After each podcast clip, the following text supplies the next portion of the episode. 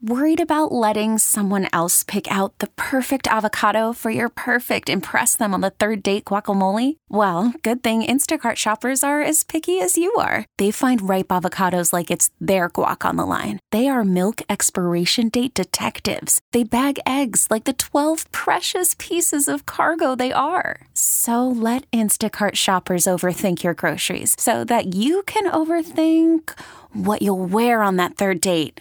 Download the Instacart app to get free delivery on your first three orders while supplies last. Minimum $10 per order, additional term supply.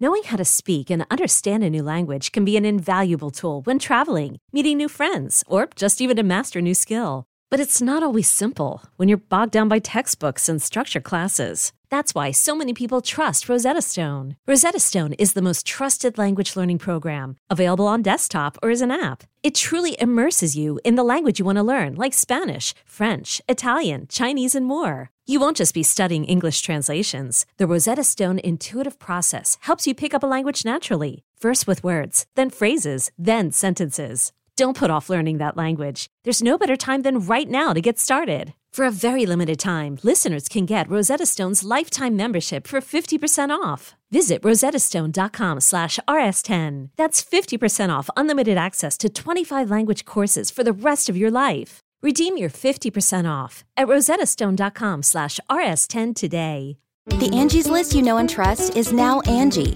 and we're so much more than just a list. We still connect you with top local pros and show you ratings and reviews, but now we also let you compare upfront prices on hundreds of projects and book a service instantly. We can even handle the rest of your project from start to finish. So remember, Angie's list is now Angie, and we're here to get your job done right. Get started at Angie.com. That's A N G I, or download the app today. Welcome to Dolphins Week, and welcome to another episode of It's Always Game Day in Buffalo. Matt Bove from Channel 7, joined as always by Sal Capaccio. We're getting you ready for a matchup of two undefeated teams, 2 0 taking on 2 0 as the Bills travel to what's the official title? Miami Gardens, Florida. That's where this that's where the stadium That's is. That's what I've been putting into my weather app all week, Miami Gardens, because of this, to make sure to see what the weather's going to be like down in the field. I made a tragic mistake last year. This will be, I think, my third or fourth time at Hard Rock Stadium. But last year I wore a suit. You go to these games, I figure wear a suit. That's what I do when I go on TV. And oh my goodness, was it a dumb decision? I remember walking through the parking lot because they have you park actually pretty far away. Walking through the parking lot with all of the equipment that I have in a suit, I felt like I jumped into a pool. And then after the game, when I went back onto the field to do everything for the six o'clock news and the 11 o'clock news and everything, what a dumb decision. This year, I'm just throwing a polo in a bag and we're going to give it a go. Whatever. Sorry, TV. I'm just going to be comfortable this year. That's what you should do because when you have these games in September, we talked about this going to LA and going to Miami in September. Not ideal. You'd you'd like from our, our standpoint, our purse, like um to be uh, selfish to go in December, right? When it's Mhm. colder here, you want it warmer there, but it is warm. And by the way, speaking of the weather there, it's going to be your typical South Florida day. If people are going down, and I know a lot of people who are listening to this are going to the game, maybe flying down, maybe you live down in the southeast somewhere in the United States, you're headed to the game. It's going to be a typical 85 degree humid day with thunderstorms around in the area. So last year, they actually it actually did rain for a little while when it didn't Mhm. seem like it was, but that's typical for South Florida. So it's going to be that hot and steamy weather that you're used to and that what you had down there, Matt. So I don't blame you. Uh, definitely. What, what are you doing? A little polo then? A little polo um, light? So, Wearing yes. shorts? You wearing flip flops? What are you doing? Uh, so I thought about this, and this is a great question. so when I go golfing, I wear a polo and I wear shorts. But I mm-hmm. figure to work, if I'm not going to be outside for the entire day, I should probably still wear pants with the polo Yeah. as opposed to just shorts. So the current plan is a polo, a pair of golf pants, and then a pair of like, you know, those shoes that people wear that aren't like dress shoes, but they're also not sneakers, like an in between shoe, not an athletic shoe. I have a couple pairs, sure. that that's going to be my basic plan and i'm just going to make sure that i completely don't melt. And oh by the way a little bit of jersey news for those of you out there. The bills are wearing blue this week because Again. the dolphins usually make the visiting team wear dark especially early in the season. So the bills will be wearing dark.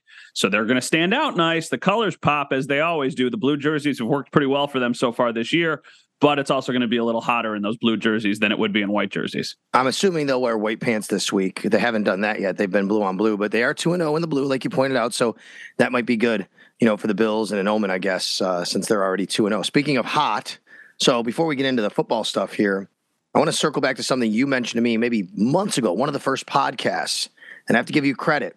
So I've actually started taking a few cold showers recently. Oh, And I love that. It is pretty awesome. It is pretty. Now, I will tell you, I don't put it really cold when I jump in. I have it warm and then I kind of get it over to the cold as I'm in there. But it feels good and it's way better than I thought. The only difference is like on my back, I'm like, oh no. But on my mm-hmm. face, on my head, my bald head, I love it. It's actually really good. I go to the gym, I work out, and I usually take very hot showers. And I started kind of taking that advice of, okay, what about the cold shower? Because we've talked about this and there are a lot of health benefits to it. And you brought it up. And I think you said you started doing it or you're doing it now, but I did it and I'm really digging this now, this cold shower thing. Are you a sauna guy? I feel like a sauna goes well with a cold shower. I am, but so at my gym, I have a steam room and I love the steam room. Beautiful. And then depending on which one I go to, I have a steam room or a sauna. Um, but but usually I only have the steam room. But I am a sauna guy when I go to the sauna. So cold showers, Matt. I, I'm telling you, I'm just here to tell everybody. Like if you've never tried it, you never experienced it. I know it's kind of a shock to your system to do it for the first time. Once you experience it, you you see what all the rage and the rave is about. Just wait until the winter. How bad it is in the winter. You imagine it's tough now, and it is. Like cold showers never get easy for anybody. I don't do them regularly or anything like that. It's occasionally, but in the winter, you wake up, you work out, you do whatever you got to do, and you shower, and Yep. it's cold. Oh, it is awful. But that's why we have a hot tub in my house during the winter outside. We could just go in there when it's not when it's like, you know, 40 degrees or 30 degrees, just jump in the hot tub. Yeah, well, it's all of these extreme temperatures That's that are apparently good for your body. Either being really hot or really cold at times, I guess, does wonders for you. So I don't know. I hope it continues to work for you. It's always game day in Buffalo. You can download us. We appreciate you subscribing to us. Please subscribe, and that way you have every single episode immediately in your, you know, iPod, um, your app, wherever you wherever you pod in your app, whatever. uh, Did you just say iPod? I did. I did. You said iPod. That's amazing. it. I amazing. did. What do you call it in your um in your iPhone. pod platform? You know, no, but like what do you what do you call like say where where someone gets their podcast? What would you call it? Not just an iPhone, it could be anywhere. What would you call it? Uh, I don't even know what you would say. I would. I just. I download them all. So like, I automatically they automatically download whether it's our And- podcast or other right. podcasts that I listen to, and I, I think it just your library. That's what I would say. Okay, your podcast li- library. Okay, thank- Yeah. that's good. That's good. Wherever you get it from, uh, Audacy app, all of your, um, you know, iTunes, Spotify, wherever you get it from, Google Podcasts, anything like that. You know, we're always right there. Give us a nice five star rating. We appreciate that. Throw us a nice review. But uh, stay on top of things with this. And the reason why we want you to subscribe is. Like we're coming fast and furious every week now, Matt. Like it's two episodes a week. It's after the game. It's before the game. We just did one Monday night from at the stadium after the game. Uh, we have another one coming here, obviously before the game on Sunday. We'll do another one next week, either after the game or right away Monday at some point. So you know, we want to make sure everybody's kind of in touch, and these things are timely. We want to talk about. We want to move on to the next game because that's what happens in football. You got to put that one behind you and move on to the next game. Yeah, especially this week because it is a Right. short week, and it really caught. I mean, like we were doing a podcast on Tuesday morning, very, very early in the day, talking about the Bills Titans game. But even when we were doing that, people were already starting to shift their focus to the Dolphins. And it's just such a good storyline. Like this might be the game of the week in the NFL this year, the Bills and the Dolphins, not this year, excuse me, the game of the week in Yeah. week three on the NFL calendar. I mean, you've got two unbeaten teams. Tua is so polarizing because there are so many people who don't think he's good, and then there are so many people out there that are truthers about Tua. It- it- he's kind of like become the guy that the NFL needs. Every year there is one of these guys, whether it's like, is this quarterback good? Is this quarterback? It used to be Josh Allen. It right. used to be Josh Allen's great. Josh Allen's terrible. He's a game manager, blah, blah, blah. That has kind of become Tua now. And then obviously the Bills are a juggernaut. They're Super Bowl favorites. So, uh, yeah, we want to make sure we get you ready for what should be a fantastic matchup in Florida. And it is the Miami Dolphins. You call it Dolphins Week, Matt. It's Miami Week. That's what you got to say. It's Miami Week. That's how we say it here in Buffalo. It's officially goes back many many years. It's Miami Week. It, it's a, it's a thing. It's kind of like a, a high school rivalry, right? That these uh, it goes back so many years. The rivalry these two teams have. So we are almost eight minutes into this pod. We've talked about showers. We've talked about uh, what what uh, where to get your podcast, what that's called. We need to talk about the Miami Dolphins, and I want to give everybody a bit of a history lesson. So, as the uh, the old guy in this podcast, um, I go back a little further than you do, Matt. And so, why why are why are Bills and Dolphins like? Why do you hear people my age? I'm 49, turning 50 in April. Why do you hear people my age and older talk so much about hating the Miami Dolphins? Because I'm guessing for people your age, you grew up mostly hating the New England Patriots, right? I mean, that's that's the team. It's not the Dolphins. You hear about it from your dad, probably Matt, mm-hmm. but it's really the Patriots for you, I would think, and people your age. Yeah, never in my life when I was a kid, when I was growing up in right. Western New York, did I really think the rivalry with the Dolphins was that significant. I knew that it was something. I always heard my dad say like "squish the fish" and yep. you know how much they hated those teams back, but I never really understood the kind of origins of the rivalry or why it was even a thing, other than the fact that they're in the same division. Well, this is why, Matt. 1970, the Bills and the Dolphins play twice a year. They're in the same division. And back in the, you know, I mean, you go back in the 50s, 60s, and into the 70s, Buffalo was a, a thriving town, right? They had Bethlehem Steel. Um, they had all these other steel mills and General Mills and all these other plants and businesses. And it was a big commerce, you know, section of the country in a big city. It's one of the bigger cities in the country and actually in, even in the world if you go back further than that. And then came the 1960s and 70s. And into the 70s, when the interstate system came about, there was really no need for the water transportation and the steel mills started closing down and it just it Buffalo became a city where people were leaving more than they were entering. It became a city where it was more dying, and you know that, right? I mean, yeah. that's what happened. That's that's the story of Lackawanna, Bethlehem Steel, and people who lived there. And you know, Buffalo was a city that was thriving, and then suddenly just kind of, hey, you know, we don't need to stop there anymore, and we're going to bypass that through our, our our roadways, no more railways, things like that. And anyway, it's a long way of saying that in the 1970s, Buffalo had a very tough decade. Lots of people lost their jobs. Um, the city was losing in population decline. Inflation was through the roof throughout the country, things like that. At that exact same time that was happening, the Miami Dolphins were kicking the ass of the Buffalo Bills every single year, twice a year. 1970 twice, 1971 twice, 1972 twice, all the way through 1979. It's literally 70 through 79, not 69, not 80, those 1970s, 20 straight games, the Miami Dolphins beat the Buffalo Bills. In there, one of them was in 1972 when the Bills lost by I believe they I believe they missed a field goal at the end of a game to beat the Dolphins who eventually wound up going undefeated that year. Oh. That was that was the only game that like the Bills almost beat them that year. And then 1977 came. 1977 was a tough year for Buffalo. It was the blizzard of 77. And that really put Buffalo on the map for a very, very unfortunate, you know, infamous situation. People died. There was you couldn't travel. The city was shut down for weeks. Buffalo became a punchline. It became a joke around the country because of the weather, because of the football team not being good. You know, was a part of this. Like, yeah, who would want to go to Buffalo? And football, it was, ah, you don't want to play there. Look at the snow. Look at the weather. They stink.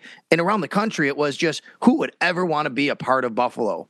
Matt, throughout that time, I'm telling you, Buffalo Bills fans, Buffalonians, associated all of their hate and misery and everything going on wrong with them to their psyche of their football team losing to the Miami Dolphins for 20 straight games and for an entire decade. It was a psychological thing for a long, long time. And on top of that, you had a guy named Don Shula on the other sideline who was part of the competition committee, who it was known for, at least perceived, I should say, to a lot of people, that he would get calls changed, he would get calls in his favor. And every time the Bills would play the Dolphins, it'd be close. And then something would happen and it was, oh my God, Shula's on the competition committee. Or they'd meet on a Monday night and crazy stuff would happen and the Bills would lose. This is a four minute way of saying all of that stuff built up and pent up for people my age to learn to hate the Miami Dolphins more for psychological reasons than anything else because they beat the Bills so badly during the worst decade ever for Buffalo and Western New York. And in 1980, when they played each other in the opening game in Buffalo, after all that, the Bills won and the fans tore down the goalposts in the opening game of the season. That's wild. I had no idea. I mean, like I knew the Bills weren't good during that decade. And of course, I know the history of the city of Buffalo and everything, but I didn't kind of know like the cross association. Now, let me ask you this, and I don't know if you know the answer to this. When I was growing up and the rivalry with the Patriots here in Buffalo was so strong and there was so much hatred, it felt one sided. Like Patriots fans, I don't think ever hated Bills fans. It was like, oh, you're the annoying little brother. You're just a little pest. We don't take you very seriously. When did it turn, or hat did it ever turn for the Dolphins kind of to view the same way the Bills do? They do, you know, like how, how great did that question. happen? It's a great question, and then it happened, right? Because you could say all of that and go, yeah, but what about the Super Bowl years? Well, after the night, the early 1980s, when the Bills were pretty good, but then the Dolphins got Dan Marino, and they went to a Super Bowl uh, shortly after that, and the Bills weren't that very good for a couple of years. But the Bills still wound up going down. If people people might not remember this, or you might not know this, right before Joe Robbie was built, well, now it's Hard Rock Stadium. They played in the Orange Bowl for so long. The Bills had not won in the Orange Bowl; they like never won there. And the last game the Bills ever played there, they had a huge comeback and won the game. And it was like, oh my God, we actually went to the Orange Bowl and won. And then Jim Kelly comes along and Marv Levy comes along. And the Bills started beating down the Dolphins every year from like 1988 through the early 90s. And the Dolphins could not get over the Bills. So all of that kind of flipped the script where the Dolphins said, we hate that team. We can't get over team that team. And it became more of that kind of rivalry. And then, of course, in the 1990s, you had Brian Cox Brian yeah. Cox, the infamous Dolphins player who gave Bills fans the bird, the double bird, walking out of the tunnel, gets in a fight with Carl Gard, uh, Carwell Gardner on the field, gets thrown out of the game, all of that stuff. So I'm telling you, this goes back to the 70s because of people my age and people older than me.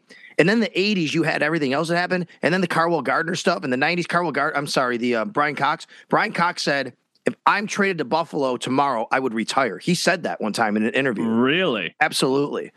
And since then, though, really since the drought started, neither team was that relevant, really, to have that kind of hatred towards each other. They just kind of hated the Patriots more than anything. So to answer your question, Matt, it turned really when Jim and Marv got here and Don Shula could not beat Marv Levy and Dan Marino could not beat Jim Kelly. That's really cool. Thank you for sharing that. I feel like I'm a little bit more informed um, because I always just kind of thought, hey, it's a division thing. It was Marino, it was Kelly.